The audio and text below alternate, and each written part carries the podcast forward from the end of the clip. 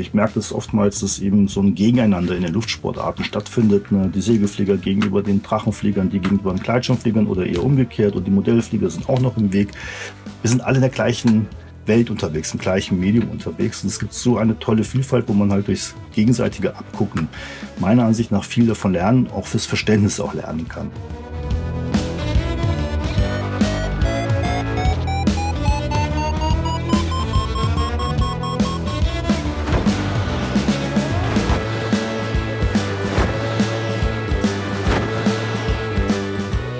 Potsglitz, der Lugleits Podcast.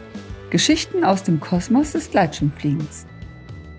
Heute mit Paul Seren und Lucian Haas am Mikrofon. Wer das Gleitschirmfliegen lernt, bekommt schon am Übungshang schnell beigebracht. Um nach rechts zu steuern, ziehst du einfach die rechte Brems- bzw. Steuerleine. Für Linkskurven ist dann die linke Steuerleine dran. So bekommt man einen Gleitschirm auch tatsächlich ums Eck aber vom aerodynamischen Verständnis her ist diese doch sehr rudimentäre Kurventechnik alles andere als optimal. Paul Sehren empfiehlt etwas andere Steuerweisen. Schon viele Jahre bevor er mit dem Gleitschirmfliegen begann, beschäftigte sich der heute 61-Jährige mit dem Bau von Modellflugzeugen.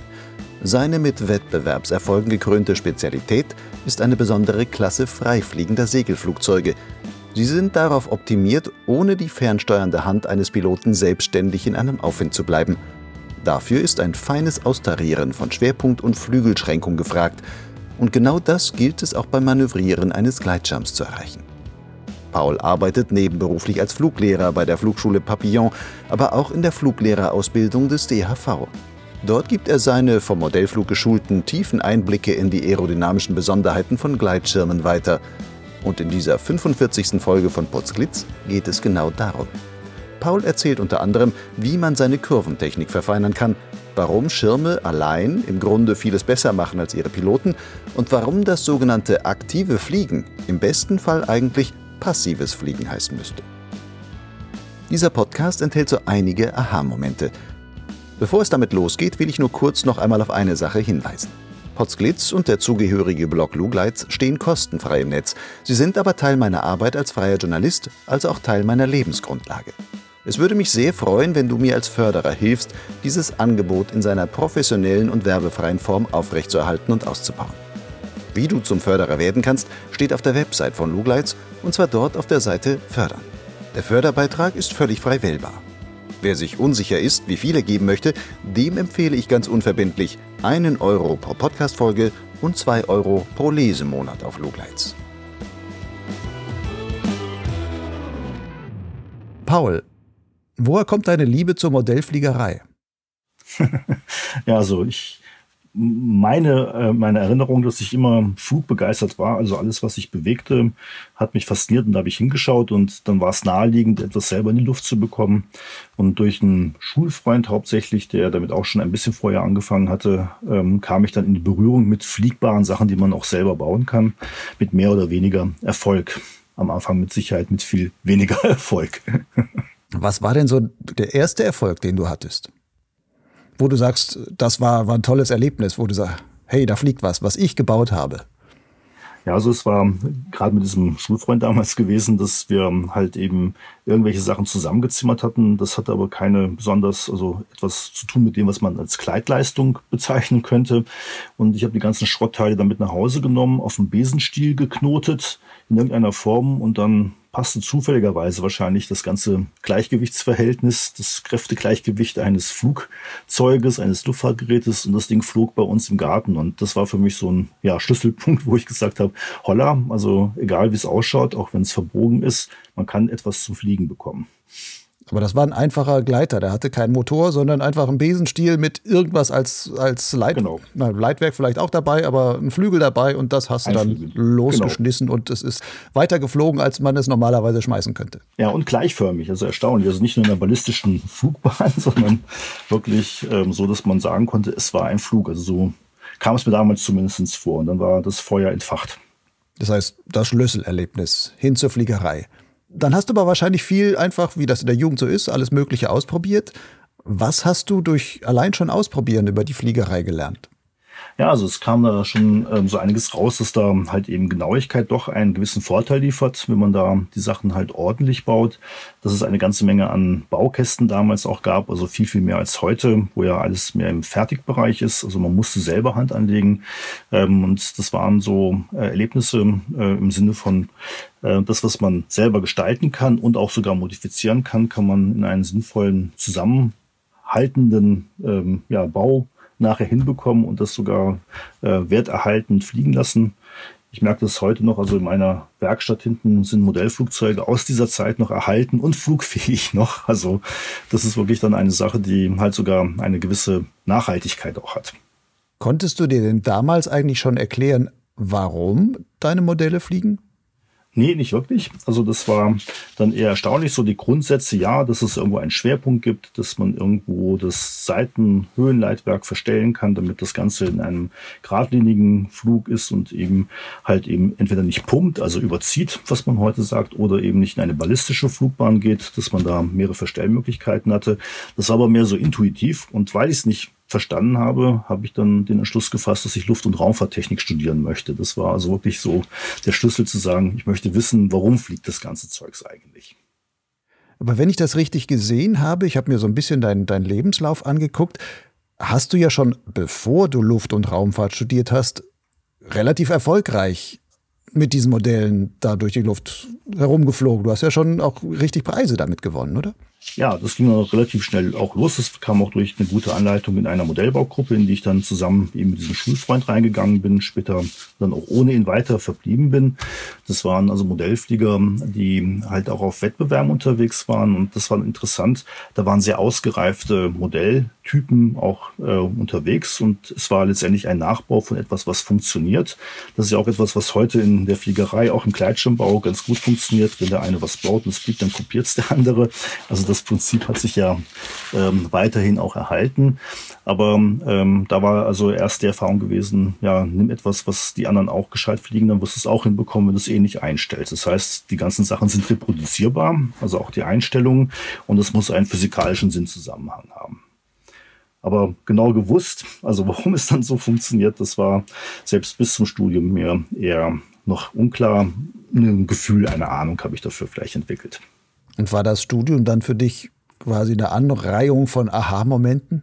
Mit dem, was du ja. schon aus der Praxis kanntest, aber du sagst, ach so, funktioniert genau. das und so. Genau, so wie du es gerade gesagt hattest, dieses ach so ist wirklich dann entstanden.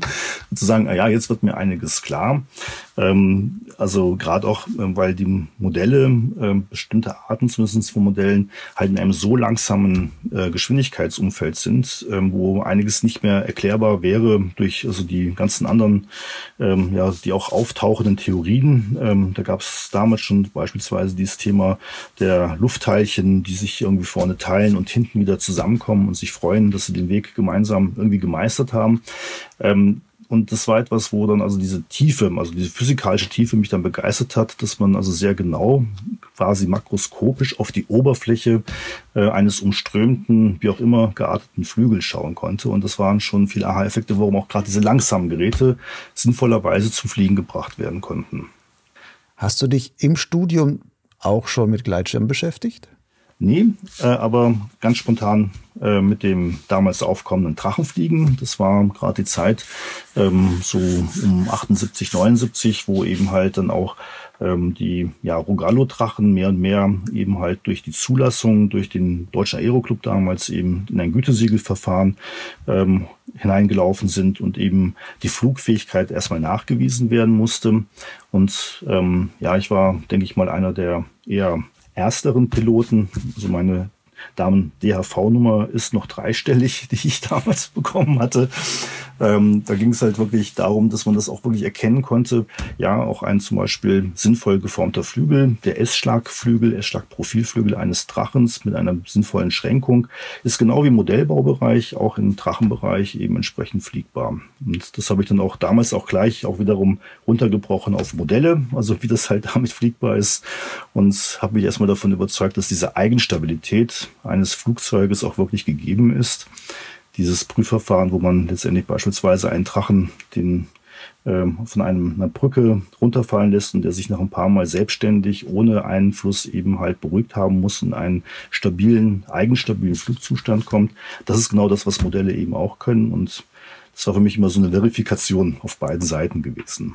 Mhm. Wie ist dann das Gleitschirmfliegen in dein Leben dann eingetreten?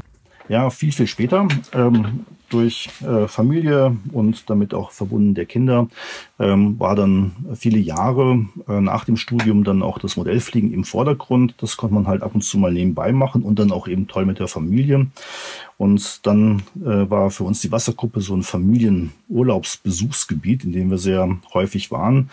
Ähm, und da war es also lustig anzuschauen im Hintergrund, gerade wenn man an der Nordostseite der Wasserkuppe fliegt, da ist die eine Hälfte für die Modellflieger, der Abstroda Hang, auf der anderen Seite die Drachenflieger und dann auf einmal immer mehr bunte ja, Plastiktüten, die dann doch einigermaßen irgendwie sich in der Luft gehalten hatten.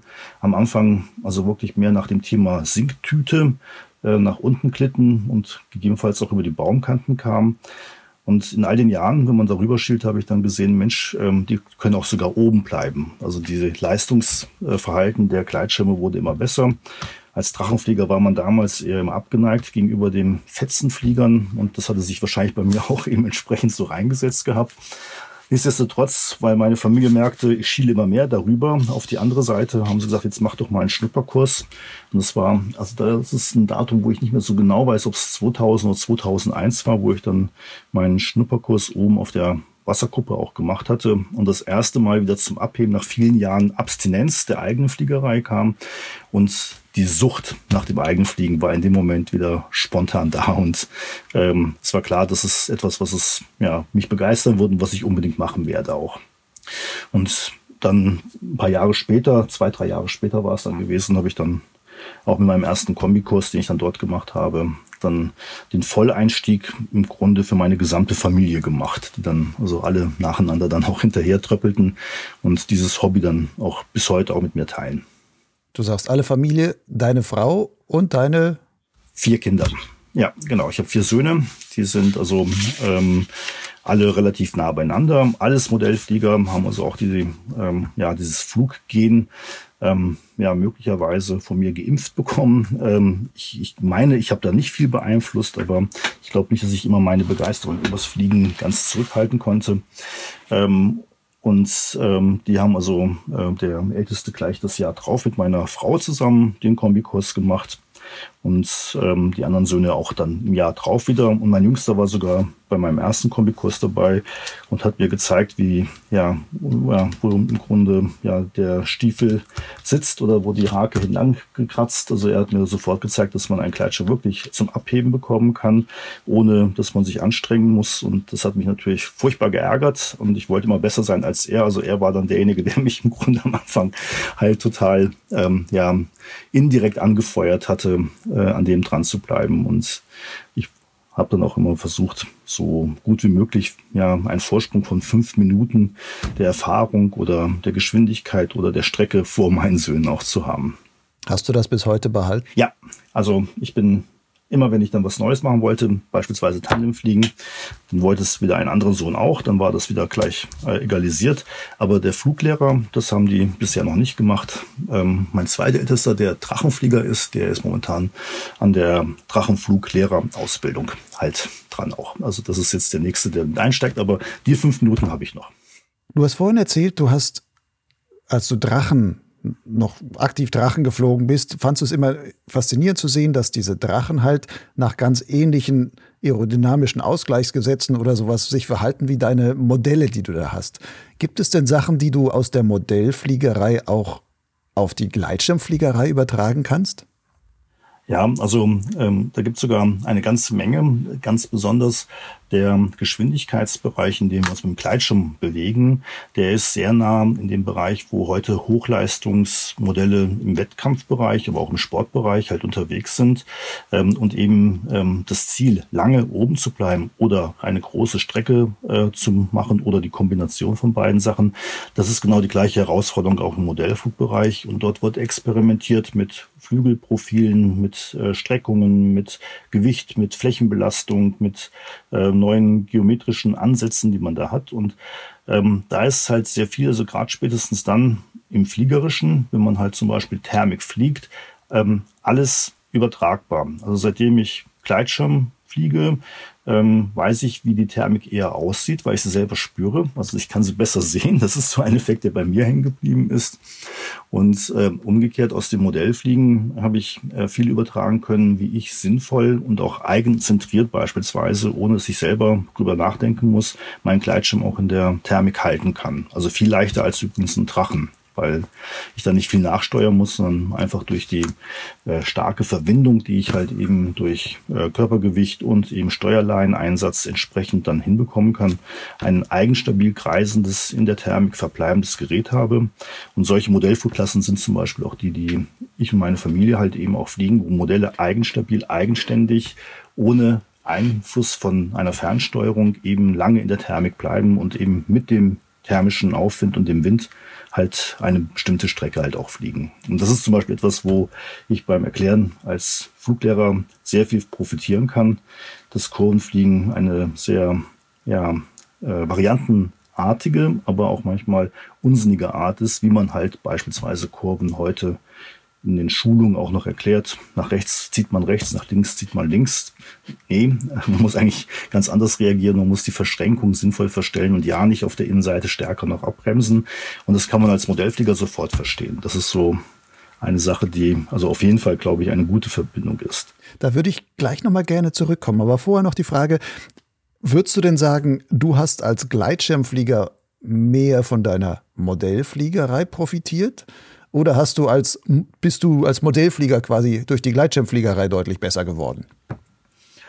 Also beides, in beide Richtungen. Also ich kann es gar nicht ähm, verneinen. Also ich glaube, ich bin im Modellflugbereich, weil ich da wettbewerbsmäßig unterwegs bin, im Gleitschirmbereich nicht, bin ich halt erfolgreicher geworden, weil eben dieses Sichtbarwerden im Kopf, zumindest der Thermik, ähm, für mich also schon ein ganz wichtiger Moment ist.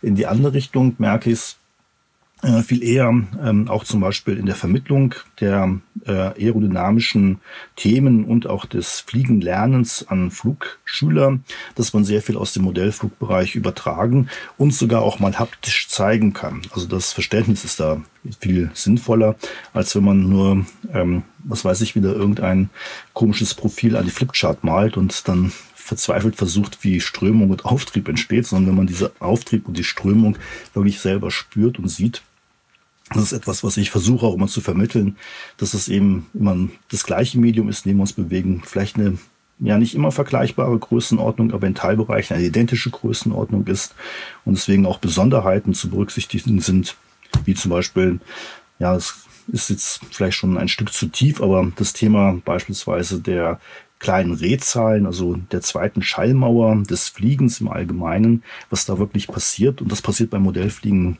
immer wieder, beim Gleitschirmfliegen übrigens auch, nämlich da, wo unsere Leinen sich durch die Luft hindurch quälen und einen riesigen Widerstand erzeugen. Doch nochmal aber zurück zum Modellfliegen, wenn du sagst, du machst, fliegst Modellflugwettbewerbe mit und bist dadurch mit dem Gleitschirmfliegen auf gewisse Weise auch erfolgreicher vielleicht geworden. Aber was für Arten von Modellflug oder wie sieht so ein Modellflugwettbewerb überhaupt aus, den du da fliegst? Was musst du da mit deinem Modell dann entsprechend fliegen, wo du sagst, da kann ich was vom Gleitschirmfliegen her übertragen? Ja, es ist eine ähm, sehr, ich würde sagen, spezielle Art des Modellfliegens. Es gibt ja im Modellflugbereich, äh, man könnte fast 30 verschiedene Arten nehmen. Das ist eine, das sind eben Modelle, die halt, nachdem sie gestartet worden sind, nicht mehr beeinflusst werden dürfen. Ähm, diese Modelle ähm, haben eben ein, ähm, eine Vortrimmung. Diese Trimmung muss halt eben ähm, entsprechend so eingestellt sein, wie zum Beispiel dieses eigenständige, stabile Fliegen in der Thermik. Und es sind einfach Randbedingungen, die halt eine bestimmte Ausgangshöhe begrenzen. Beispielsweise bei den Segelflugähnlichen Modellen, da ist es halt so, dass die Leine, mit der ausgeklinkt wird, auf 50 Meter begrenzt ist. Und danach muss das oder soll das Modell eben halt eine Mindestflugzeit fliegen. Alles, was da drunter ist, ist halt der Punktabzug, der stattfindet. Alles, was da drüber ist, wird nicht gezählt. Und durch eine mechanische Bremse wird das Ganze halt eben dann ja, der Flug beendet und das Ding trudelt runter. Bei Motormodellen ist es beispielsweise die Energiemenge, die man maximal zuführen darf, also bei Verbrennungsmotoren halt die Laufzeit, bei Elektroflugmotoren eben halt die Joules, die man halt in reintun kann. Das ist zum Beispiel auch noch eine Variante. Und es gibt eine ganz besondere Variante, die ich total liebe, auch freifliegend. Das sind Modelle, die übers Erdmagnetfeld gesteuert werden. Also das ist dann sehr nah an unserem Hangflug äh, dran. Auch in der Rhön übrigens eine Geburtsstätte dieser Art der Modellfliegerei. Die Modelle haben den Steuerkopf vorne, der sich nach dem Erdmagnetfeld ausrichtet und je nach Hangneigung, Windstärke und Windrichtung wird das Modell so eingestellt, dass es quasi vor dem Hang steht, also frei fliegend steht und der Magnet steuert das Modell immer wieder in den Wind hinein. Also das ist auch so eine Variante, wo man sehr viel mit Beobachtung, wie schaut das Gelände aus, wie ist das Gelände eben halt geformt, was macht der Wind gerade in dem Gelände, ähm, genau die gleichen Beobachtungen, die man eigentlich als Gleitschirmflieger auch macht, entsprechend auch nutzen kann. Das heißt, es geht aber darum, das Modell soll möglichst lange in der Luft bleiben. Genau. Und du steuerst das jetzt nicht mit einer Fernsteuerung, sondern musst es halt vor durch konstruktive Maßnahmen und dementsprechend genauen einstellen und du guckst dir an, wie stark ist der Wind gerade und sonst genau. was. Wie tariere ich das jetzt aus? Und dann gibst du dem einen Schubs und sagst so, jetzt muss der da halt stehen und wenn ich gut bin und der Wind gleichmäßig genug und ein bisschen Glück noch dabei oder was auch immer, genau, kann, ich diesen kann ich diesen Wettbewerb gewinnen. Genau, ja. Und das ist halt eben etwas, was also, ähm, ah, ich finde, ähm, auch einfach die Vielfalt zeigt. Also ich merke das oftmals, dass eben so ein Gegeneinander in den Luftsportarten stattfindet. Ne? Die Segelflieger gegenüber den Drachenfliegern, die gegenüber den Gleitschirmfliegern oder eher umgekehrt. Und die Modellflieger sind auch noch im Weg. Wir sind alle in der gleichen äh, ja, Welt unterwegs, im gleichen Medium unterwegs. Und es gibt so eine tolle Vielfalt, wo man halt durchs gegenseitige Abgucken meiner Ansicht nach viel davon lernen, auch fürs Verständnis auch lernen kann. Und Deswegen äh, wandle ich da auf verschiedenen Faden und also würde auch niemals gegenüber das Gleitschirmfliegen, was mich wahnsinnig fasziniert, das Modellfliegen sein lassen. Also es ist für mich ein, ein Quell der Möglichkeiten und in besonders schlechten Zeiten, wie zum Beispiel, nehmen wir mal Corona, oder eben auch ähm, Winterzeiten, frühe Dunkelheit. Man kann auch im Zimmer fliegen. Also das geht auch. Also die Modelle wirklich auf so einem Mindestmaß runter äh, skalieren, aerodynamisch anpassen, dass selbst hier in meinem Raum Flugmanöver möglich wären. Jetzt würde ich aber trotzdem gerne zu dem Punkt zurückkommen, was du vorhin hattest, nämlich dieses wir Gleitschirmflieger kurven eigentlich falsch. So habe ich dich zumindest genau. verstanden. Wir haben eine ja. falsche Vorstellung von dem, wie Kurven mit dem Gleitschirm am besten mhm. funktioniert. Und du als Modellflieger hast eine bessere Theorie. Jetzt klär mich mal auf, was sollte ich besser machen, beziehungsweise was kann ich mir als Gleitschirmflieger von einem ähm, Segelflugmodell einfach abgucken? Also ich fange mal mit bei dem Modell an und nochmal von der Einstellung her, da ist es halt wirklich wichtig, ähm, wenn ich zum Beispiel, kann man das gerade ungefähr sehen für dich jetzt an der Stelle? Ich kann es sehen, die Hörer werden es nicht sehen können, aber wenn irgendwas Wichtiges ist, versuche ich es zu übersetzen. Genau. Jedenfalls äh, dadurch, dass wir halt in der Kurve fliegen, haben wir generell, wenn wir einmal in der Kurve sind, also das ist jetzt mal schon mal der Ist-Zustand, die Innenfläche haben wir mir die Bremse angezogen und die Außenbremse haben wir freigegeben. Das ist schon mal äußerst sinnvoll und gleichzeitig haben wir ähm, unser Körpergewicht auf der Innenseite liegen. Wenn wir aber zum Beispiel die Kurveneinleitung nur dadurch machen, jetzt mache ich es mal ganz extrem, äh, wie es vielleicht in den ersten Flügen gelernt wird, wir ziehen die Innenbremse. Dann passieren zwei Effekte. Der erste Effekt ist, dass der Innenflügel halt stärker angestellt wird. Dadurch erhält er einerseits einen höheren Widerstand. Das ist gut, weil wir wollen ja um den Widerstand sozusagen herumkommen aber er erhält auch am Anfang gleich einen höheren Auftrieb. Und das ist etwas, was man sehr schön in Thermik-Technikkursen sehen kann, wenn welche, die schon länger fliegen sogar, immer erzählen, ja, sie fallen immer wieder aus der Thermik raus. Sie zerren sich halt immer bewusst mit der Innenbremse nach innen rein und gleichzeitig werden sie anstelle herum zu fliegen ausgehebelt, weil eben der höhere Anstellwinkel dazu führt, dass eine, ein Moment um die Längsachse auch entsteht. Deswegen ist zum Beispiel das Einleiten einer Kurve viel, viel sinnvoller, ähm, wenn man zum Beispiel, ich lasse das Körpergewicht im Moment nochmal weg, ähm, dadurch einleitet, dass man die Außenbremse aufmacht. Also aus einem leicht angebremsten Zustand oder aus einem gebremsten Zustand im Geradeausflug die Außenbremse aufmacht, dann wird die schneller. Und das ist gut so. Dann käme auch die Innen Seite nicht in die Verlegenheit, gegebenenfalls auch abzureißen, weil sie zu langsam wird, sondern sie verbleibt in ihrer Geschwindigkeit. Deswegen ist also dieses Außenbremsen, Kurvenfliegen eine ganz, ganz wichtige und auch sinnvolle Thematik und wirkt sich sofort beim Thermikfliegen auch von ja, Kreisen aus, in die man ja halt nicht diesen Aushebeleffekt hat, weil man halt eben gleichzeitig dann dieses Moment um die Längsachse erzeugt. Das andere ist halt eben das Thema Kurvengewicht äh, oder äh, Gewicht auf der Kurveninnenseite beim Drachenfliegen wie auch beim Gleitschirmfliegen. Es wird ja oftmals so erklärt, dass durch dieses Gewicht, was man auf die Innenseite legt, das Profil, also das gesamte Fläche sich so nach innen biegt und dann irgendwie. Ja, gibt so einen Knick oben drin und das zieht einen dann irgendwie nach innen rein. Ja, genau. Ja, also dieser Knick ist sowas von minimal und niedlich, dass der vielleicht einen gewissen Anteil dazu bringt. Aber letztendlich dadurch, dass ich mich auf der Innenseite auf die, ähm, ja, eine höhere Flächenbelastung auf der einen Hälfte der Fläche auch gebe, auch durch ein sehr spontanes Rüberneigen, äh, passiert auch Folgendes. Die Flächenbelastung auf der Innenseite ist höher. Der Flügel sinkt stärker. Also höhere Flächenbelastung heißt auch höheres Sinken, weil er stärker sinkt in der Vorwärtsgeschwindigkeit, die er noch beharrt, also beharrlich behält, passiert halt eben, dass er einen im Grunde dadurch erhöhten Anstellwinkel hat, automatisch. Das führt wiederum dazu, dass eben ein höherer Widerstand entsteht und gleichzeitig aber der ausreichende Auftrieb dafür vorhanden ist, dass das der Flügel nicht so wieder auf die andere Seite rüberhebeln möchte. Gleichzeitig auf der Flügelaußenseite, da wo ich mich vom Weg bewegt habe, weil ich mich auf die Innenseite gelehnt habe, entlaste ich den Flügel. Das heißt, er hat eine geringere Flächenbelastung auf der linken Seite. Eine geringere Flächenbelastung ist eine geringere Sinkgeschwindigkeit und das führt eben zu einer Längsrotation. Und das ist etwas, was halt eben die Kurveneinleitung macht, plus diesen niedlichen Knick, der oben halt so eine leichte Komponente auf die Flächeninnenseite macht. Aber die Kurveneinleitung, wenn ich das jetzt so von dir verstehe, heißt ja erstmal nur, warum sich mein Flügel dann ja zur Seite legt, sage ich ja. mal. Gleichzeitig habe ich zumindest mal gelernt, je höher die Flächenbelastung, desto schneller fliegt mein Flügel, ja. je geringer, desto langsamer. Ja. Dann hieße jetzt doch eigentlich, ja, wenn ich mein Gewicht so reinlege, dann geht meine Innenseite schneller und meine Außenseite langsamer. Also dreht jetzt meine Kurve auch schon wieder nach außen und nicht nach innen. Ja, aber da kommt die also Verstärkung dazu durch, also je höher der Anstellwinkel wird, ist die Zunahme des Widerstandes höher. Das heißt, der Innenflügel bleibt abgebremst. Das ist eben der große Vorteil.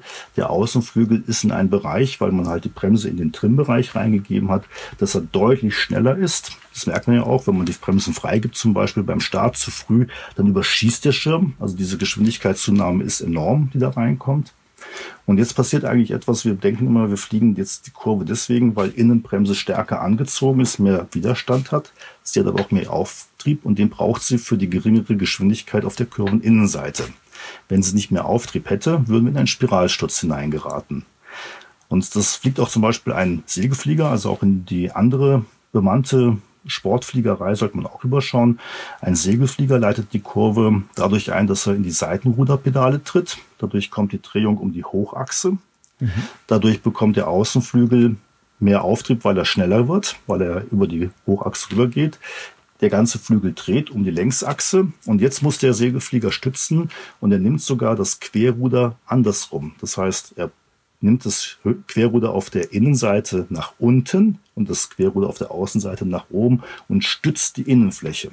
Und genau das tun wir auch im Gleitschirm. Wir stützen die Innenfläche, dass wir mit dem Körpergewicht halt die Kurve sinnvoll eingeleitet haben und auf der Innenseite stärker bremsen als auf der Außenseite. Es ist genau das gleiche, wie meine Modelle übrigens dann für ihren freien Flug eingestellt sind. Innen einen stärkeren Anstellwinkel, außen geringeren und eine Vertrimmung dass er halt eben in eine Kurvenrichtung halt dann auch hineinschiebt, nämlich auf die, auf der Seite, wo die, der Anstellwinkel höher ist.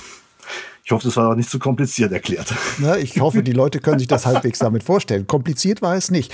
Jetzt hast du vorhin aber auch gesagt, wenn man solche Kurven fliegt, dann sollte man als Gleitschirmflieger nicht unbedingt einfach immer weiter diese Innenbremse ziehen und halten, ja. sondern eigentlich den Kurvenflug sogar mit relativ freien Bremsen könnte man trotzdem in der Kurve drin bleiben.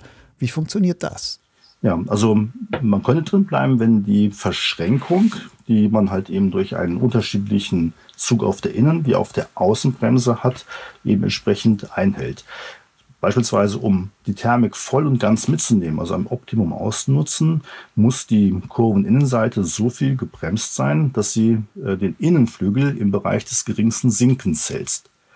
Alles, was man da drüber macht oder weniger macht, ist in der Polare einfach deutlich schlechter. Man sinkt viel schneller und würde halt eben da, wo der Flügelinnenbereich, nämlich im Kernbereich der Thermik ist, nicht ähm, ja, optimal den Flügel ausnutzen.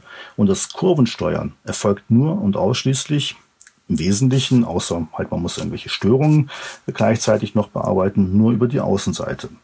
Also ich fliege, seitdem ich mir das so aus meinem Modellfliegerischen übernommen habe, so in normaler Thermik. Ich stelle meine Innenbremse auf die, die auf das geringste Sinken ein. Die, das ist der Zugkraft, die ich brauche. Das ist dann eingehakt auf der Innenseite, da mache ich gar nichts mehr. Und die Außenseite hält die Kurvenneigung einfach durch Geschwindigkeitserhöhung, durch mehr Freigeben. Und die Innenseite stützt auf den Bereich des geringsten Sinkens. Egal wie die Thermik ist, das ist so ja, deine egal. Grundstellung.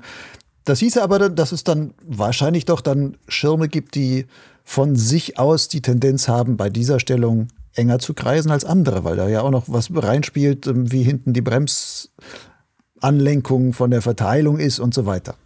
Ja, aber da ist halt eben wichtig, dass man halt entsprechend mit der Außenbremse arbeitet. Also das ist eben der Anteil, also wenn man merken würde, es wird zu steil hineinspiralen, das wäre genau der Punkt, äh, wo halt die Außenbremse dann halt nicht mehr ganz aufgemacht werden muss, dass man also da diese Bremswirkung dann zumindest nutzt und dann das Körpergewicht auch von der Innenseite wieder wegnimmt. Also das höhere Sinken auf der Innenseite halt wieder in die Mitte neutraler verlagert dann auch. Aber es ist wirklich hilfreich, also man muss nach innen gar nicht mehr denken. Das ist eingehakt, außer der Klapper kommt, dann gehen halt beide Hände runter. Und ansonsten, wenn ich in die Thermik einfliege, ist das Gleiche. Da, wo es mich hochhebelt, die Hand geht relativ spontan dann in diese Bremsstellung vom geringsten Sinken und die Außenseite macht bei mir auf und ich lasse mich halt eben hineinschnellen in die Thermik und das Ding beißt dann auch so richtig nach vorne in die Thermik rein. Mhm. Und dann setzt du die Außenbremse wieder ein bisschen, um dieses Beißen abzu gerade so, wie es gerade nötig ist, und dann lässt du den Schirm in dieser Stellung laufen und kreisen.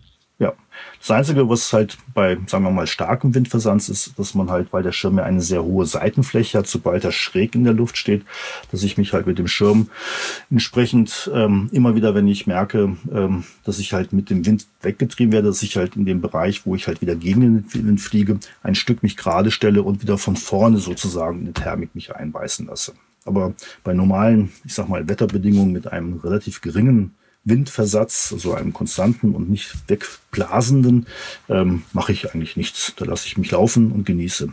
Und schaue nur, dass ich halt eben ja, meine, meinen Steuerdruck erhalte.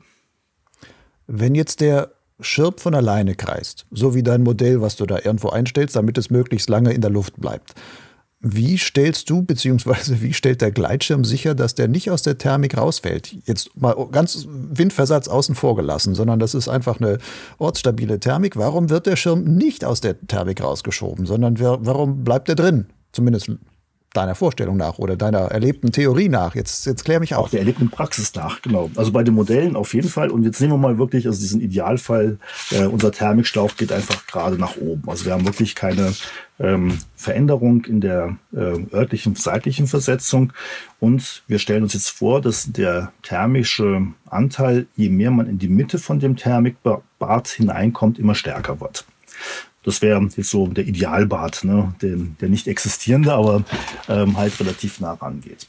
Wenn wir schon im Bereich, also in dem aufwindnahen Bereich sind und der äh, Gleitschirm, ich mache mal ein Beispiel, äh, dass wir halt rechts stärkere Thermik haben als links, also es ist ja ungleich verteilt.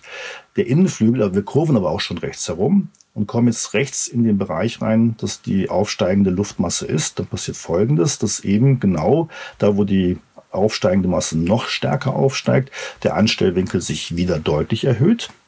Ähm, jetzt sind wir schon in einem relativ hohen Anstellwinkelbereich möglicherweise dadurch auch reingeraten, weil vielleicht ein stärkerer Thermikanteil kommt. Das heißt, der Widerstandszunahme wird wieder überproportional größer als die Auftriebszunahme. Aber die Außenseite ist an der Stelle noch nicht von dieser starken Auftriebskomponente berührt und gleichzeitig ist sie also halt auch flacher angestellt. Das heißt, die, der Schirm schiebt sofort um den stärkeren Aufwind mit herum und dadurch kommt dieses automatische Einkreisen. Machen das alle Schirme deiner Erfahrung nach oder gibt es Schirme, die das viel besser können als andere? Und wie sehen solche Schirme aus, die das besonders gut können? Ja, also ähm, ich ähm, merke, dass A-Schirme das leichter annehmen als ein Hochleister. Also ich fliege äh, beides. Ich habe also, das heißt Hochleister, ich fliege einen C-Schirm, auch den neuen Cayenne. Ähm, und ähm, für meine Frau, also meine Frau fliegt beispielsweise einen A-Schirm. Das ist der äh, vom Papillon herausgebrachte Raccoon, also ein Leichtschirm. Und mit dem macht es genau diesen Spaß. Also da hänge ich mich einfach so rein. Da funktioniert es bei meinem äh, Cayenne, der hat eben die Tendenz, dass er lieber geradeaus fliegen möchte. Das ist ein Streckenfluggerät. Also er ist nicht fürs Kurvenfliegen und Thermikfliegen ähm, in der Form ausgelegt, wie halt eben ein A-Schirm es einfach besser machen würde. Wobei beim A-Schirm, ich würde es nicht verallgemeinern, je mehr zum Beispiel bei Nova-Schirmen, wo die Seiten sehr stark runtergehen, habe ich nochmal einen Seitenrudereffekt, der mit reinkommt. Das kann, wenn es ja nicht genau in, in dem Sinne geformt ist, auch zu einer Gegenreaktion führen.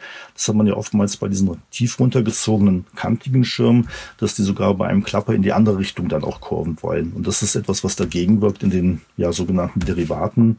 Ähm, aber äh, der normal geformte, hübsche Gleitschirm, ähm, ohne dass die Ohren stark runtergezogen sind, der reagiert da am besten mit. Also ein tiefer, stummeliger Flügel eher als ein hochgestreckter Flügel. Mhm. Das heißt, die Streckung spielt damit rein. Je gestreckter das ist, desto eher sagt der, ich will geradeaus fliegen. Und je weniger, dann hat aber wahrscheinlich auch die Kappenkrümmung dann auch noch wieder eine Rolle dabei. Ja, genau, ganz genau. Also es kommt Wie auch ist da so ungefähr der Zusammenhang? Je gekrümmter, desto Kurve oder ja, also äh, so könnte man es vereinfacht sagen, wobei da auch nochmal dann noch etwas dazu kommt, das ist die Schränkung. Also je gekrümmter und je geschränkter der Schirm an der Stelle ist, ähm, könnte ähm, die Eigenschaft dadurch auch verbessert werden. An der, also solange es halt eben nicht so wie, ich sag mal so ein, eine Susi von Nova beispielsweise stark an der Ecke runtergebremst ist ähm, oder runtergekrümmt ist. Aber ähm, im weitgehenden Bereich ist es wirklich so, dass man davon ausgehen kann, genau, dass eben halt so ein normal gekrümmter Schirm ähm, und äh, halt eher ein A-Schirm mit einer geringeren Streckung eben dieses Kurvenverhalten positiv besser unterstützt als eben ein gestreckter Flügel. Wenn man zum Beispiel in die Drachenfliegerei schaut, ähm, die Drachenfluggeräte, die halt eben auf Strecke ausgelegt sind, sind ja die meisten eher als so die Gleitschirmfliege, wenn man so einen Artus anschaut, beziehungsweise halt einen äh, turmlosen Schirm, die haben ja diese VG. Genau das ist das, was die auch dazu noch nutzen. Die ähm, spannen ja die VG, damit der Schirm wirklich, äh, der Schirm sage ich schon, der Drachen halt weitgehend, also wirklich starr und steif ist, dann ist er nicht mehr so gut kurvbar. Sobald die VG locker gemacht wird, ist halt so, dass durch diese Kurven- und Schwerpunktverlagerung gleichzeitig eben halt die Innenwölbung auch nochmal zu einer starken Widerstandserhöhung auch noch zusätzlich führt, um noch leichter die Kurve dann auch entsprechend auch nehmen zu können. Gleichzeitig wird die projizierte Fläche verringert auf der Kurveninnenseite und das führt halt eben auch zu einer Drehung um die, hauptsächlich um die Hochachse plus Längsachsendrehung. Also mehr Streckung, weniger Kurven, weniger Streckung, äh, besseres Kurven. Ne? Warum wird von solcher aerodynamischer Theorie, wie du sie jetzt von deinem Modellfliegen her sehr gut schon kanntest und es dann aufs Gleitschirmfliegen übertragen hast, warum wird das eigentlich in der Gleitschirmschulung so wenig gelehrt oder so wenig tiefgreifend gelehrt, wo man solche einfachen Tricks und wenn man es einmal verstanden hat, würde man sagen, ja ist ja klar, dann fliege ich das halt so. Also, aber warum ist das so wenig Thema? Ja, also ich denke, es ist halt ähm, immer das Thema, wie schnell und wie einfach man also die ersten Erfolgserlebnisse vermitteln kann. Also gerade wenn ich also an die Grundschulung, an den Hängen denke, ähm, da ist der Pilot und der Schüler noch nicht richtig im Gurtzeug drin. Er kann nicht kurvengesteuert wirklich fliegen. Ähm, er wird also viel über die Steuerlein halt herumhebeln. Ne? Das ist etwas, was dann sich leider dummerweise auch verankert. Ähm, bei den Flugschulen, wo ich ab und zu mal arbeite, ist es so, dass wir dann natürlich auch schauen, dass wir sagen, ähm, ja, also bei der Höhenflugschulung spätestens, wir kurven jetzt, wie man wirklich richtig kurvt. Ne? Also das ist etwas, was auch in der ähm, Ausbildung ähm, immer mehr hineinkommt und ist auch gut so. Ähm, aber dieses alte, ich will nach rechts, ich ziehe rechts, ich will nach links, ich ziehe links, das ist halt einfach, das hängt einfach zu sehr im Kopf mit drin. und das merkt man gerade also bei fortgeschrittenen Kursen mit ja, Teilnehmern, die schon, ich sag mal, seit fünf oder zehn Jahren fliegen, die haben halt einfach diese äh, Steuertechnik drin und zerren auf der Innenseite. Also ich habe eine Prüfung letztes Jahr gemacht. Ich bin ja auch beim DRV als Prüfer ab und zu mal unterwegs. Und ich habe es dann erlebt, wie ein Schüler bei der Prüfung, bei der Einleitung der Acht, einen A-Schirm, weil er die Kurve einleiten wollte, in ein Heli gebracht hat. Und das war also genau dieses Thema, das soll ja irgendwie schnell sein, innerhalb der 30 Sekunden. Und dann wird eher wirklich über Kraft gearbeitet. Und ich habe das dann nachgemessen mit ihm. Ich habe so für meine Schulungseinheiten immer Kraftmessdosen dabei, wo ich einfach wissen möchte, wissen die Leute überhaupt, was sind eigentlich zwei Kilo oder anderthalb Kilo und das über solche Federwagen mit so einer Kraft einfach mal ohne das Hinschauen die zwei Kilo ziehen. Ähm, die Tendenz ist ungefähr bei dreieinhalb bis vier Kilo. Dahin wird gezogen, weil keiner zwei Kilo erklären kann. Das muss man erfüllen auch an der Stelle. Und mit so einer Kraft äh, ja, Federwaage kann man das sehr schön simulieren. Und dieser Kollege, mit dem habe ich das dann auch gemacht, der eben mir in den Heli gegangen ist bei der Prüfung, ähm, der hatte fünf Kilo gezogen. Und also das mir fast die Federwaage aus der Hand. Und äh, wir haben dann noch mal ein bisschen geübt mit den Federwagen. Und am nächsten Tag hat er die Prüfung auch bestanden. Aber ich habe ihm noch auf den Weg mitgegeben, es ist sehr wichtig, dass er halt Kurven fliegen lernt. Also nicht nur über halt Innenbremsen die dann halt also wirklich dann zum Strömungsabriss führen können. Und ich glaube, dieses Verständnis von Strömungsabriss, Anstellwinkel, das ist halt etwas, was also klar sein muss, in welchem Gefahrenbereich man sich da gibt, wenn man halt nur über den Bremsbereich dann auch arbeitet. Du hast jetzt gerade zwei Kilo als Vorgabe so gegeben, gesagt, ja, zwei Kilo sollte man da ziehen. Ist das wirklich so ein Maß, was fürs Gleitschirmfliegen typisch ist? Ja, für einen L-Schirm passt das. also das ist halt eben auch ähm, etwas, wo man ähm, ja sagen kann, das passt für viele Schirme. Äh, je moderner die Schirme werden, umso weniger passt es. Also da sind auch diese Steuerkräfte halt eben deutlich geringer, die man halt braucht, um halt im geringsten Sinken zu sein. Ähm, beim S-Schirm würde ich sagen, ein Kilo das ist die Größenordnung, je nachdem, was für eine Masse wirklich drunter hängt, also im unteren oder oberen Geschwindigkeits äh, Gewichtsbereich. Ähm, beim MSM-Schirm sind es anderthalb Kilo. Hauptsache, und das reicht eigentlich schon mal aus, ist dieses Gefühl, wenn ich meine Hände, meine Arme einfach mal hängen lasse, also wirklich ein Gewicht äh, drauf hängen lasse und es eben darauf auch arbeiten lasse und sage, okay, ähm, das reicht vollkommen aus, wenn diese Masse drauf ist, dann sind wir eigentlich im geringsten Sinken drin. Das ist also an Annäherung. Viel mehr Sinn macht es.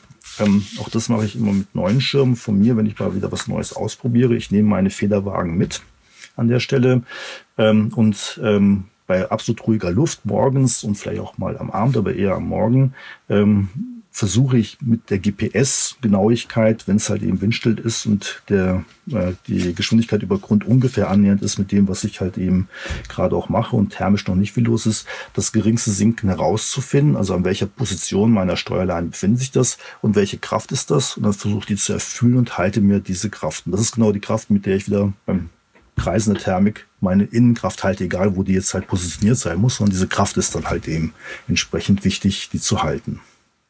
Mhm. Wäre das etwas, was du jedem empfehlen würdest? Geht mal mit einer Federwaage fliegen? Ja. also, ähm, wenn man sich das traut, ja. Also ich, ich finde, die fünf Euro für so eine Federwaage sind also äh, nicht zu viel investiert. Aber man äh, hätte da mal ein gutes Gefühl, ähm, wie viel wirklich das geringste Sinken auch sind oder was überhaupt zwei Kilo sind. Also ich würde es wirklich vorher anfangen, weil das ist für mich mal erschreckend, ähm, wie viel die mehr Schüler, aber eben auch Fluglehrer, ich versuche es auch mit meinen Kollegen, meinen, was zwei Kilo sind oder anderthalb Kilo sind. Also es gibt da sehr interessante Varianten. Ähm, was auch immer deutlich herauskommt, ähm, also wirklich grundsätzlich ist, man sieht links und rechts anders, also entweder so oder so. Äh, jeder hat seine Lieblingsseite und das sind so ungefähr 500 Gramm bis ein Kilo Unterschied, die beide Hände anders gezogen werden an dem Federwagen und der Kopf meint, es ist das Gleiche, was man sieht. Was ist deine Lieblingsseite? Ich bin ein, ja, komischerweise im Drachenfliegen bin ich ein Rechtskurver gewesen, im Gleitschirmfliegen Linkskurver. Obwohl ich Rechtshänder bin. Ne? Aber die zwei Kilo fühlst du links sch schlechter. Also du meinst, du müsstest mehr ziehen, um die ja, auf genau. die zwei Kilo zu kommen.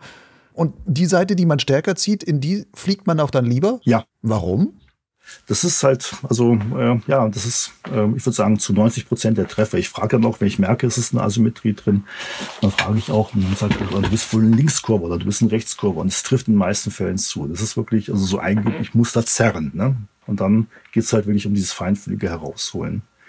Aber dieses Ausprobieren, also wirklich, ich, ähm, wenn man wirklich in ruhiger Luft fliegt und ähm, auch wenn man schon weiter in der Fliegerei ist, ne, ähm, da finde ich gerade die Abgleiter sind wunderbar, um solche Sachen mal mit sich und seinem Gerät auszuprobieren, das auch näher kennenzulernen.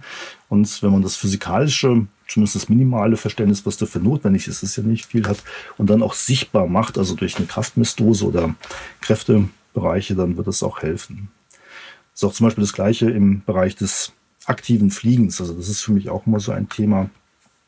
Ähm, unser Schirmkappe ist immer stabil, wenn wir es schaffen, diesen Steuerdruck konstant zu halten. Beispielsweise im geringsten Sinken, wenn man halt in, also damit runterfliegen möchte. Wenn die Luft unruhig wird, hört man immer das Thema aktives Fliegen. Eigentlich ist es für mich an der Stelle ein komplett passives Fliegen. Wenn ich also jetzt an meine Bremsleinen einfach anderthalb Kilo Gewicht dranhängen würde, dann könnte ich wirklich so fliegen, mit verschränkten Armen und den Schirm arbeiten lassen, weil die Gewichte, die würden halt genau das immer nachziehen, was sein muss. Also dieses wirklich unbewusste, ich muss nicht dagegen arbeiten, sondern mein Gewicht liegt auf den, ja, im schlimmsten Fall, wenn man halt so steuern würde, halt in den Steggriffhaltung auf den Leinen auf und meine Arme sind das Gewicht. Und wenn das sich halt bewegt, na, dann bewegt sich's halt und ich bewege mich mit und nicht dagegen. Und das ist etwas, was wir dann auch mit diesen Federwagen versuchen immer auszutarieren, zu sagen, pass mal auf, ich ziehe, mache ein bisschen unruhige Luft und arbeite mit der Federwaage und erzähl doch mal von deinem letzten Urlaub und noch ein Gedicht dazu. Und in dem Moment, wo es dann unbewusst erfolgt, dann ist es wirklich so, wo man wie eine Marionette die Hände einfach locker lässt. Das einzig Aktive ist eigentlich, wenn man merkt, es wird alles sehr, sehr weich dann ist es, glaube ich, schon deutlich hilfreich, wenn man auf der Seite, wo es weich wird oder auf beiden Seiten, die Hände wirklich deutlich mal nach unten führt, bis der Steuerdruck wieder da ist und langsam wieder in die Arbeitsstellung nach oben geht. Hm. Das, was du jetzt gerade beschrieben hast, das war ja so eine Trockenübung, die du dann mit deinen Flugschülern machst. Hast du denn diese Theorie mit, ich hänge mir einfach zwei Kilo Gewicht an meine Bremsleinen mal dran und dann machen die das von alleine. Hast du das mal in der Luft praktisch ausprobiert, ob das funktioniert? Das funktioniert. Das ist wie ein Autopilot. also, es ist wirklich, also gut, man ist, das Problem ist halt nur, wenn wirklich also eine Situation kommt in sehr unruhiger Luft, wo man halt eben auch einen Klapper befürchten muss, ähm, dann ist man möglicherweise mit den Eigenreaktion, wo man merkt, es wird weich, ein wenig schneller unterwegs, als dass das Gewicht halt eben das runterzieht, weil man halt also mit einer höheren Geschwindigkeit oder mit einer Kraftvorteil eben rangehen kann. Aber ist das Gewicht zu träge einfach, oder? Genau, genau. Weil es hat eben seine Massenträgheit an der Stelle. Aber in dem normalen Flugbereich mit einer ja, sinnvoll brauchbaren Turbulenz, es funktioniert wirklich. Also einfach mal zwei Gewichte, anderthalb Kilo oder zwei Flaschen mitnehmen, halt unterm Arm tragen, dann dranhängen und dann raus in die Kamera und fotografieren. Das wäre mal was. Ich habe es noch nicht gefilmt. Ich müsste es mal machen. Das ist ein guter Vorschlag. Ja, wäre ein schönes Bild, glaube ich. Also wenn man einfach sagt, so, hier, pass mal auf, ich habe hier so, ein, so, eine Fotografierhilfe, ich hänge wieder meine zwei Kilo an, an ja. jede Bremsleine ein. ähm, der, Flieg, der, der, der Flügel fliegt jetzt im Autopilotenmodus. Ich kann jetzt ganz wunderbar fotografieren und alles funktioniert da hervorragend. Ja, genau. Vielleicht könnte man ja auch einfach so ein, wie so Federn unten am Karabiner mit einhängen die dann diese, wie, halt so eine Standard 2 Kilo Vorspannungsfeder, die man da dann damit reinzieht, oder nicht? Ja, das wird aber nicht funktionieren, weil äh, je nachdem, also durch die Nickbewegungen ist der Bereich, wo diese zwei Kilo oder anderthalb Kilo, egal auf welches Gewicht man sich einigt, halt eben mal weiter oben sein kann und weiter unten sein kann. Also dieses Fühlen dieser, dieses äh, Gewichtes, das Gewicht alleine macht es automatisch. Oder wir, wenn wir halt unbewusst einfach mit der Steuerleine mitgehen, wir machen das unbewusst. Und es kann auch mal sein, also zum Beispiel in stark aufsteigender Luft, dass eben meine zwei Kilo hier oben sind. Und wenn man es fixieren würde mit einer Feder nach unten, hätte man eben genau diesen Leerweg, den wir am Gleitschirm auch haben, eingeschränkt und würde in den Abrissbereich reinkommen. Also es muss frei sein. Es muss wirklich frei durch die Führungsrolle hindurchlaufen. Das heißt, man könnte aber, wenn man das jetzt mal überträgt, auch sich quasi wie so ein, ein Trockenübungsgerät für jeden Gleitschirmflieger bauen, wo du sagst, hier, da ist so ein, so ein ob pneumatisch oder was auch immer, so eine Steuerung, die dann halt sagst, okay, du musst in diesem zwei bis zweieinhalb Kilo Bereich oder sowas immer bleiben und wenn du rauskommst, macht's ein lautes Töt und dann hast, hast wieder einen Punkt verloren oder sowas und dann wackelt die halt rum und du musst immer in diesem Bereich bleiben. Da könnte man so richtig sein eigenes Mu Muskelgedächtnis da richtig dolle trainieren. Ja, ja, doch.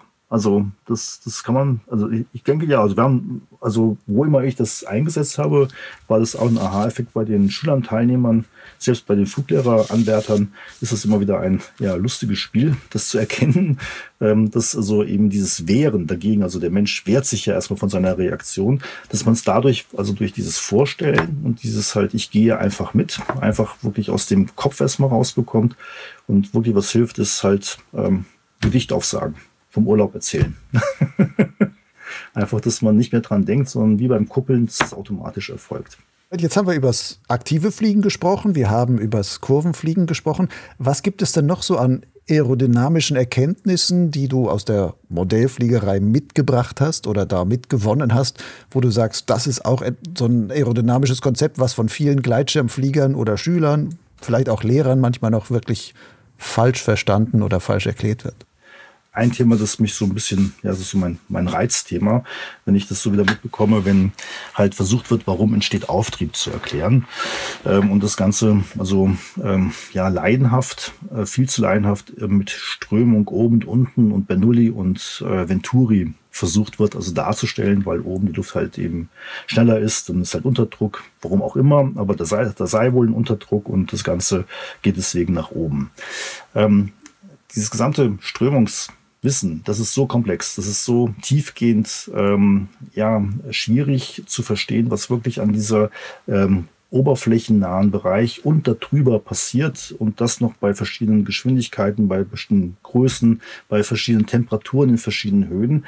Ähm, ich finde, das ist immer so ein Glatteis, auf das man sich führen lässt und würde auch zum Beispiel beschreiben, dass also ein, ähm, also von der Beschreibung her, wenn ich das so erlebe, dass immer nur ein Flügelprofil, was auf der Oberseite stärker, deutlich stärker gewölbt ist, als auf der Unterseite flugfähig ist. Wenn wir uns aber unser Gleitschirmprofil mal genau anschauen, hat das eine Wölbung von ungefähr ein bis zwei Prozent. Das ist so gut wie nichts. Das ist also unten genauso gewölbt.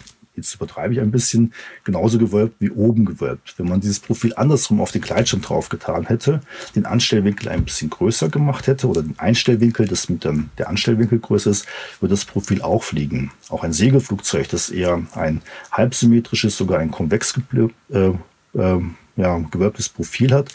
Wenn ich das auf den Rücken drehe und eben entsprechend anstelle, bekomme ich das Teil genauso zum Fliegen. Also das hat mit dem Profilform und dass es oben stärker gewölbt ist als unten ähm, nichts zu tun.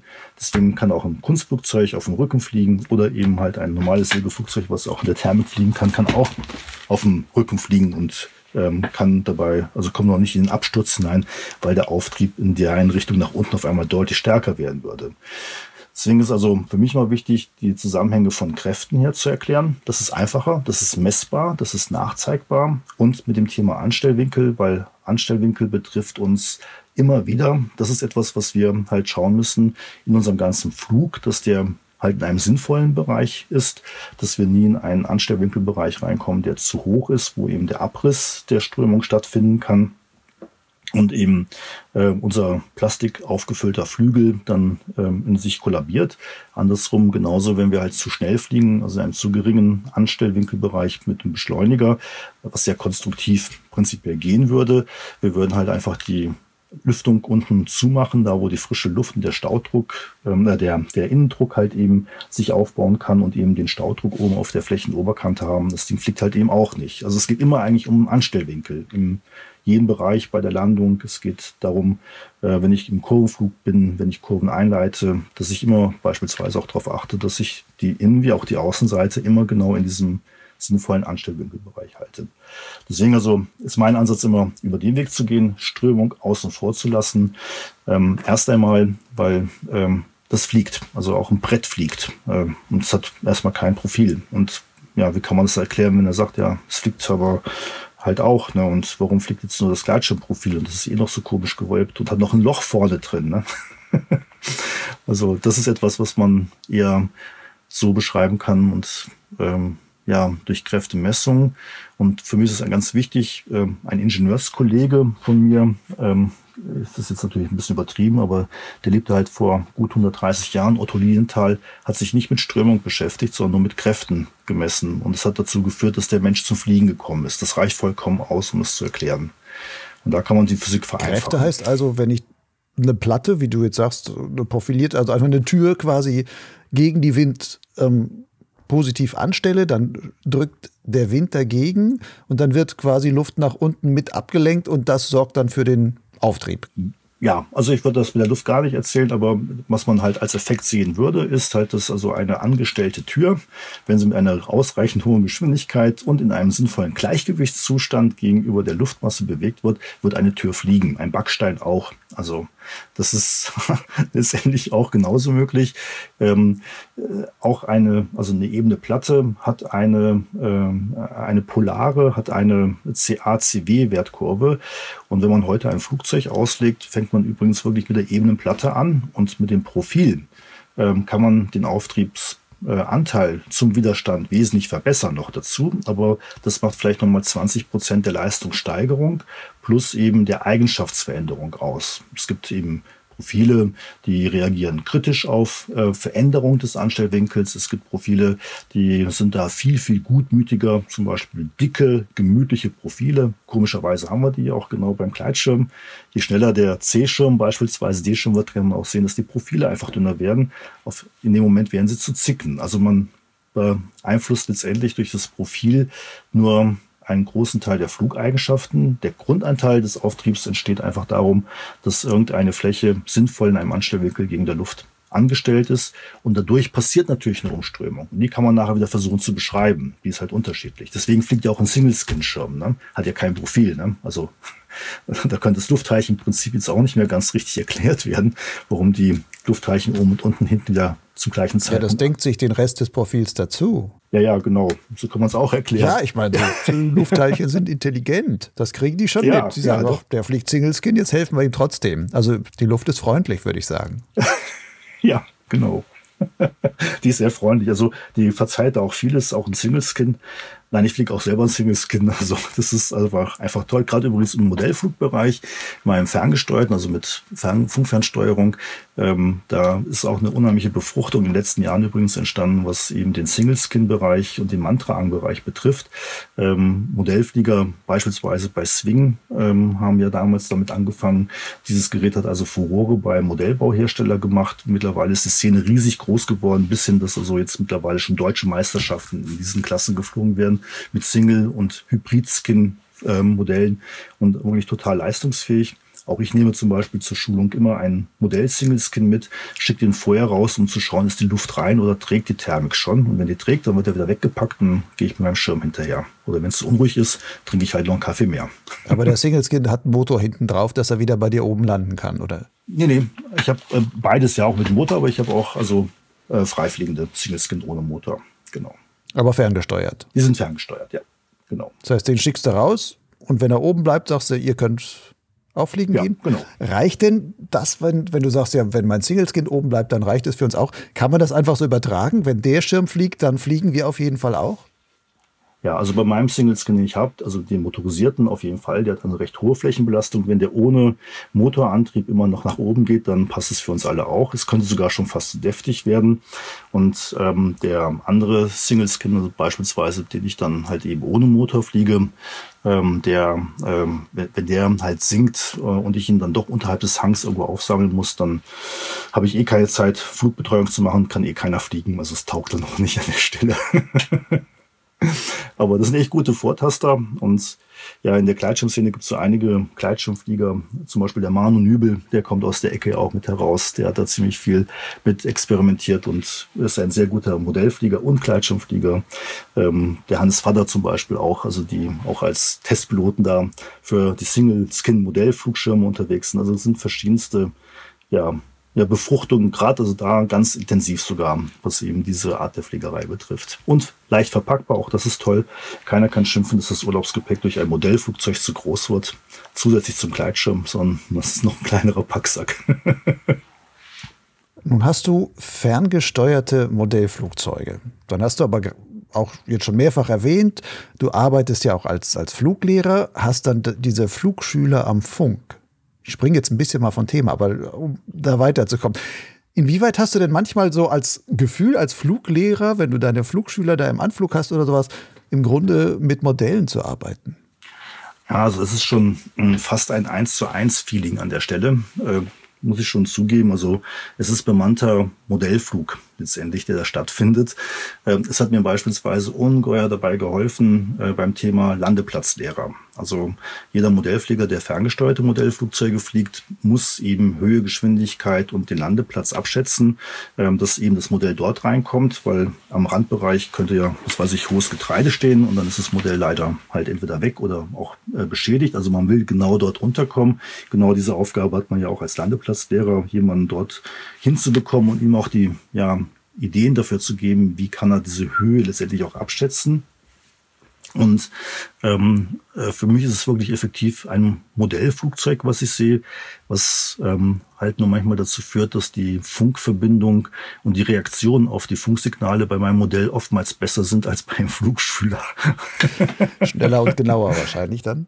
Ja, doch. Also ich habe es dann doch mehr in der Hand. So muss ich halt über verbale Kommunikation versuchen, dem äh, Flugschüler meinen Wunsch und seine Richtung und seine äh, ja, Reaktion in Einklang zu bringen. Das ist etwas schwieriger als über eine Funkfernsteuerung.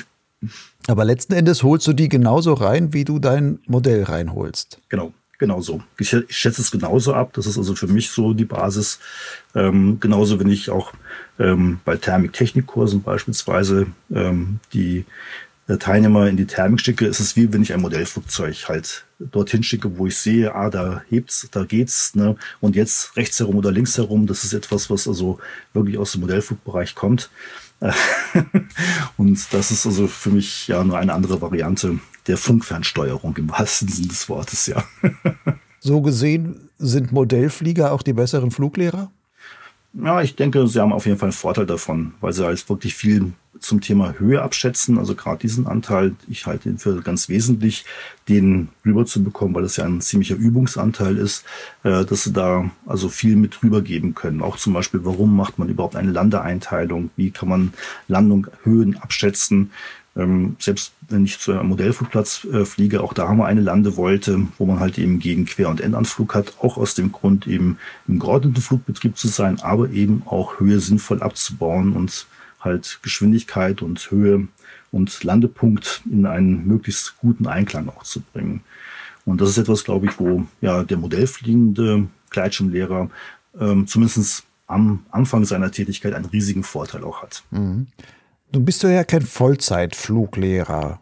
Du arbeitest seit 30 Jahren bei einem Automobilzulieferer, hast mir aber interessanterweise erzählt, dass du 2015 mal ein Sabbatjahr gemacht hast.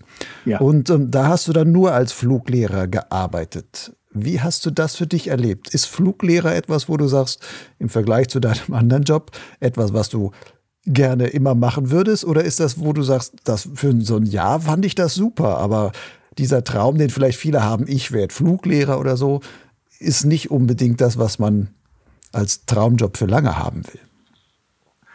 Ja, also es ist ambivalent. Vielleicht kann man das als solches ausdrücken.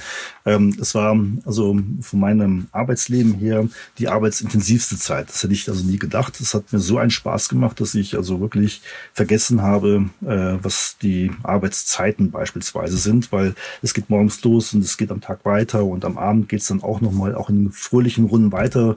Also ein, ein Flieger ist halt dann eben unter Fliegern. Das ist irgendwie, das kann man dann nicht trennen. Also dieses Trennen von Job äh, eigenem Freizeitanteil mit dem eigenen Hobby. Das geht an der Stelle dann nicht mehr. Und das ist eben das andere Ambivalente. Das eigene Fliegen kam dann irgendwann mal zu kurz. Das habe ich dann auch gemerkt. Also das ist eben eine große Gefahr, dass man als Fluglehrer dann halt eben doch nur am Start und am Landeplatz steht, gerade zu den besten Zeiten vielleicht noch und halt eben andere betreut und selber jetzt nicht in der Luft ist. Das muss man halt eben sehen. Und das andere, gut, ähm, ja, vielleicht auch durch meinen bisherigen Lebenswandel und ähm, halt meine anderen Hobbys auch, äh, der finanzielle Anteil ist natürlich überschaubar. Also ich glaube nicht, dass man äh, mit Familie ähm, und ähm, ja, größeren, ähm, sagen wir mal, ähm, ja, Ambitionen, ähm, die man halt eben in seinem eigenen Leben, auch an seinem äh, ja, Lebensumfeld, dem Stil, Hausbau eben machen muss, dass man das sehr einfach hinbekommen kann. Das ist also schon eine Herausforderung. Aber von der, von Feedback her, von der, äh, von dem Erfolgserlebnis des äh, Berufes. Ähm, ich habe nie wieder so etwas erlebt, auch jetzt in all den Jahren davor nicht und auch in den, ja, meinen letzten Jahren jetzt bei dem gleichen Automobilzulieferer, bei dem ich immer noch arbeite. es ist halt ähm, also eine unheimlich befriedigende Tätigkeit. Also von daher kann ich es nur empfehlen. Möglicherweise ist es aber nicht dauerhaft halt eben durchführbar oder in Abständen oder in Zusammenhang mit einem anderen Beruf, würde ich also heute aus meiner Sicht sehen. Aber meine persönliche auch Erfahrungssicht und vielleicht auch Historie an der Stelle. Nun bist du ja bei deinem jetzigen Arbeitgeber auch im Bereich der Ausbildung tätig. Und ähm, gibt es denn Sachen, wo du sagen würdest, von der Erfahrung das ist jetzt was ganz anderes. Es geht ja wahrscheinlich um viel um technische und sonstige Ausbildung und sowas, was so ein Automobilzulieferer dann alles da hat. Aber gibt es denn Sachen, wo du sagst, das, was ich da aus meiner, meinem normalen Job erlebe, wie Ausbildung dort läuft, gibt es da etwas, wo du auch sagen würdest, so wie ich beim Modellfliegen Sachen in die Fliegerei übertragen habe oder gesehen habe, wie es besser geht? Gibt es Sachen, wo man sagen würde, da könntest, siehst du auch was, wo man die Gleitschirmausbildung irgendwie verbessern könnte? Mit irgendwelchen Ideen, die halt aus dieser Arbeitswelt kommen?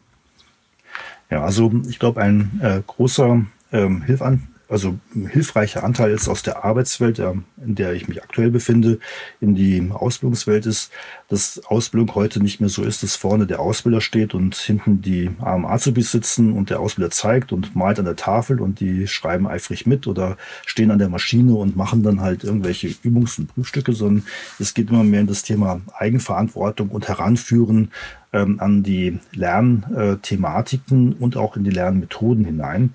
Und ähm, ich glaube, Fluglehrer sein ist wirklich mehr als am Hang stehen und PowerPoint-Folien in der Theorieeinheit zu zeigen, sondern es ist wirklich viel mit Haptik was auch zu tun hat. Also das erlebe ich auch in der technischen Ausbildung, gerade jetzt in Corona-Zeit mit Homeoffice. Man kann viel theoretisch machen, aber man muss die Sachen anfassen können. Und das ist, glaube ich, ganz wichtig, dass wir die Sachen, die wir vielleicht nicht ganz bis zum Ende erklären können, auch anfassbar machen und das so haptisch wie möglich auch gestalten. Das Fliegen selber ist nachher ein sehr haptischer Vorgang, auf jeden Fall vom Start bis zur Landung.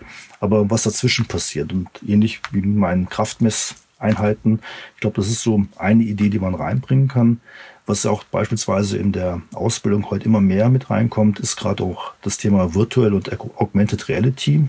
Auch das ist etwas, was ich mir sehr gut in der Zukunft im Gleitschirmbereich vorstellen kann. Also sinnvolle Simulatoren, die mehr sind als das aufgehängte Gurtzeug in irgendeinem Gestell, wo man halt wirklich also auch mehr spüren, mehr sehen kann, was eben ähm, halt drumherum passiert. Wir machen zum Beispiel in der Schweißausbildung bei uns, dass wir mit Augmented Reality arbeiten, mit Virtual Reality sind wir auch in Bereichen schon unterwegs, wo halt eben Maschine Bedienung und äh, Anleitung eben entsprechend auch an der Stelle passiert. Da kann ich mir gut vorstellen, also ähm, dass so etwas sinnvoll wäre. Natürlich ist es halt, denke ich mal, ein sehr aufwendiger Bereich in einem so speziellen Thematik wie in der Fliegerei, ähm, gerade im Gleitschirmfliegen. Aber die Großen machen es uns vor. Der Passagierpilot, der fliegt mehrere Stunden im Simulator. Der äh, Militärpilot lernt heute hauptsächlich erstmal vieles im Simulator. Und ich denke, da können wir vieles an Verständnis, Gefühl letztendlich auch ähm, dort auch überbringen. Also da denke ich, das kann ich also schon ein Stück davon auch profitieren. Was dann aber wahrscheinlich sinnvoll wäre, wenn der jeweilige Fluglehrer halt wirklich daneben dann auch steht und dann auch direkt ähm, sagen kann, was kann man an dieser Stelle jetzt besser machen.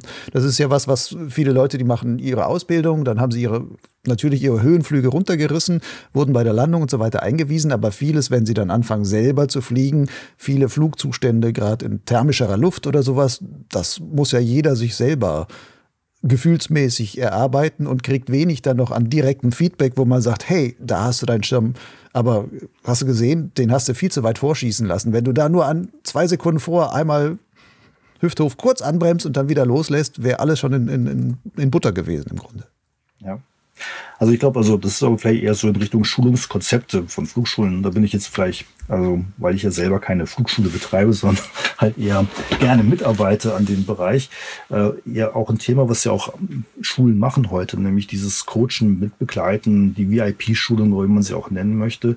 Und ich glaube, es ist gut, wenn also man das auch mit auf den Weg gibt und sagt, okay, lass dir nach einer gewissen Zeit auch einfach mal ein Feedback geben, wo bist du angekommen? Also ich habe es vorhin ja mal erwähnt im Nebensatz, gerade bei Thermotechnikkursen sehe ich oftmals so ja eingebrannte, im EPROM festgenagelte äh, Verhaltensweisen, die dann unheimlich schwer herauszubekommen sind, aber fehlerträchtig sind. Und das ist etwas, wo ähm, ja viel, ähm, denke ich mal, schon auf dem Weg dorthin auch hätte angepasst und äh, bearbeitet werden können, damit eben ja das Fliegen auch wirklich Spaß macht. Also gerade dieses, ich falle aus der Thermik raus oder ich fliege mit viel zu stark angebremsten Leinen durch die Landschaft und im schlechtesten ja, Gleitverhältnisbereich und Sinkbereich noch dazu. Ne? Also das sind so verschiedene Sachen bis hin zum Starten. Also Start ist so ein Thema, wo gerade diejenigen beispielsweise, die ja, vor sechs, sieben Jahren ihren Schein gemacht haben, ähm, meiner Ansicht nach neu lernen müssen zu starten, weil die neueren Schirme, die sie auch heute mittlerweile fliegen, die meisten ja schon, wenn sie ihren Schirm irgendwann mal gewechselt haben,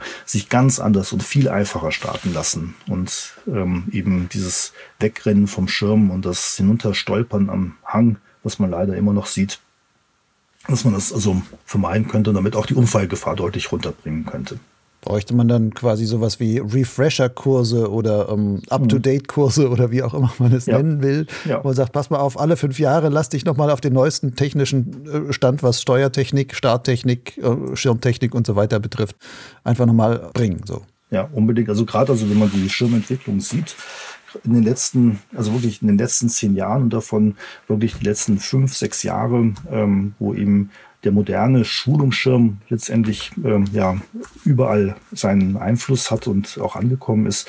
Ähm, ich muss keinen großen Impuls mehr geben heute, dass er starten kann. Ich kann den wirklich gemütlich, langsam, wartend hochführen. Ich kann ein, äh, eine Kontrollphase einleiten, sogar wenn ich vorwärts aufziehe, ohne schnell sein zu müssen. Die Schirme sind leichter geworden. Die Eigengeschwindigkeit, dass der Schirm gerade über uns bleibt, ist deutlich geringer als vor zehn Jahren noch. Und da ist also viel Ruhe eingekehrt und dann kann ich einen geordneten Start machen, einen bewussten, also wirklich selbstgesteuerten und nicht zufällig entstandenen Start, wo ich den Berg runtergestolpert bin.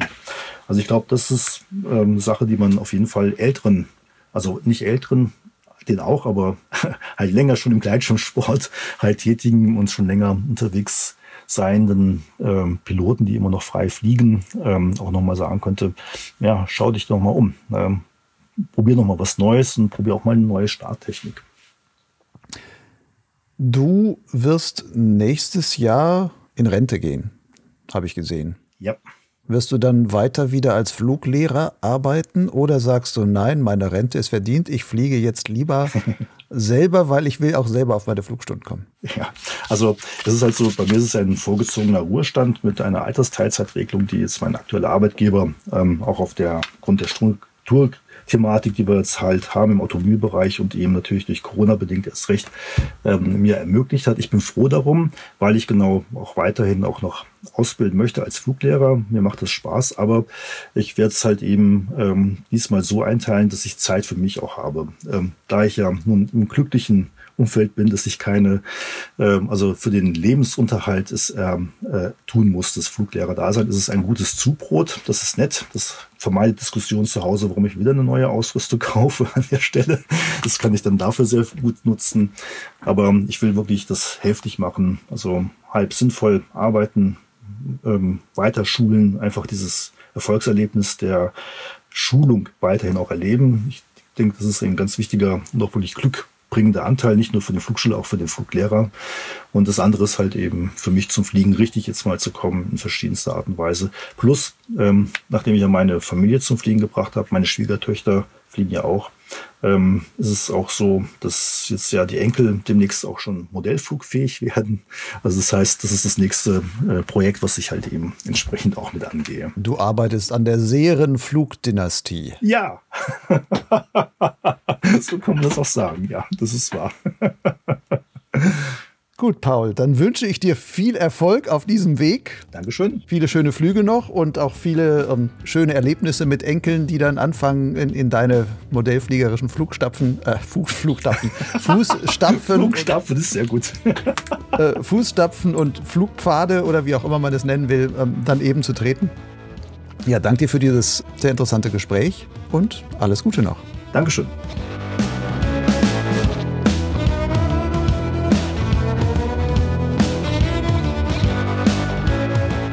Das war Paul Sehren im Gespräch mit Lucian Haas. Wer noch mehr zu diesem Themenkomplex erfahren will, Paul hat auch schon auf den sogenannten Pilotentagen der Flugschule Papillon einige interessante Vorträge zu verschiedenen Bereichen der Gleitschirmaerodynamik gehalten. Mitschnitte davon sind auf YouTube zu finden. Ich habe in den Show Notes zu dieser Folge im Blog die zugehörigen Links zusammengestellt. Von Paul gibt es auch interessanten Lesestoff. Im Blog von Papillon gibt es die Serie Pauls Pilotentipps. Auch die sind natürlich verlinkt. Es lohnt sich, dort mal hineinzuschauen. Wenn dir diese Folge gefallen hat, dann empfiehl den Podcast doch weiter. Alle bisherigen Podcast-Folgen gibt es auf Lugleitz und Soundcloud sowie bekannten Audiokatalogen wie Spotify, iTunes, Google Podcasts etc. Um keine neue Folge zu verpassen, kannst du Podsglitz auch gleich in deinem Podcatcher abonnieren. Wenn du das tust, kannst du auch gleich zum Förderer von Podsglitz und Lugleitz werden. Damit hilfst du mit, dass ich dir noch viele weitere interessante Geschichten aus dem Kosmos des Gleitschirmfliegens präsentieren kann. Jede Folge ist dann auch irgendwie deine Folge. Bleib gesund. Ciao.